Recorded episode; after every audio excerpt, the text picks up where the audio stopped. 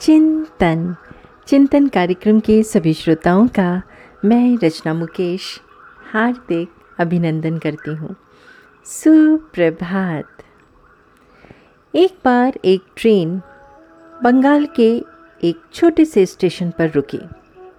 गाड़ी रुकते ही एक सजे धजे युवक ने, कुले कुले! पुकारना शुरू किया। युवक ने बढ़िया पतलून पहन रखा था। पतलून के रंग का ही उसका कोट था। सिर पर हैट था, गले में टाई बंधी थी और उसका बूट चम चम चमक रहा था। गाँव के स्टेशन पर कुली तो होते नहीं थे।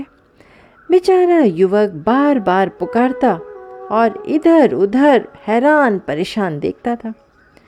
उसी समय वहाँ सादे, स्वच्छ कपड़े पहने एक सज्जन आए।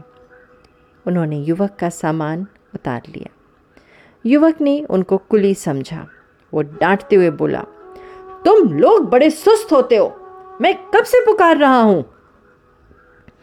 उन सज्जन ने कोई उत्तर नहीं दिया। युवक के पास एक छोटा हैंडबैग था और एक छोटा सा बंडल।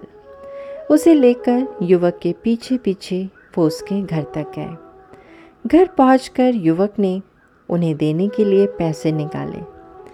लेकिन पैसा लेने के बदले वो सज्जन पीछे लौटते हुए बोले, धन्यवाद। युवक को बड़ा आश्चर्य हुआ। ये कैसा कुली है? बोझा ढोकर भी पैसा नहीं लेता और उल्टे धन्यवाद देता है।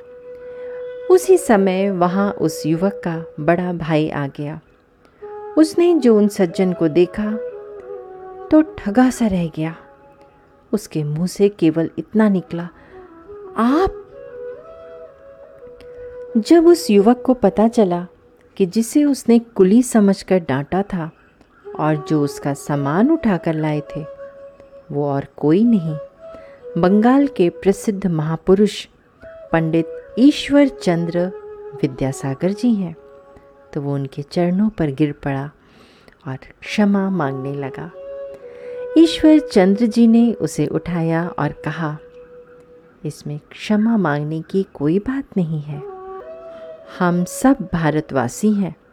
हमारा देश अभी गरीब है। हमें अपने हाथ से काम करने में लज्जा क्यों करनी चाहिए?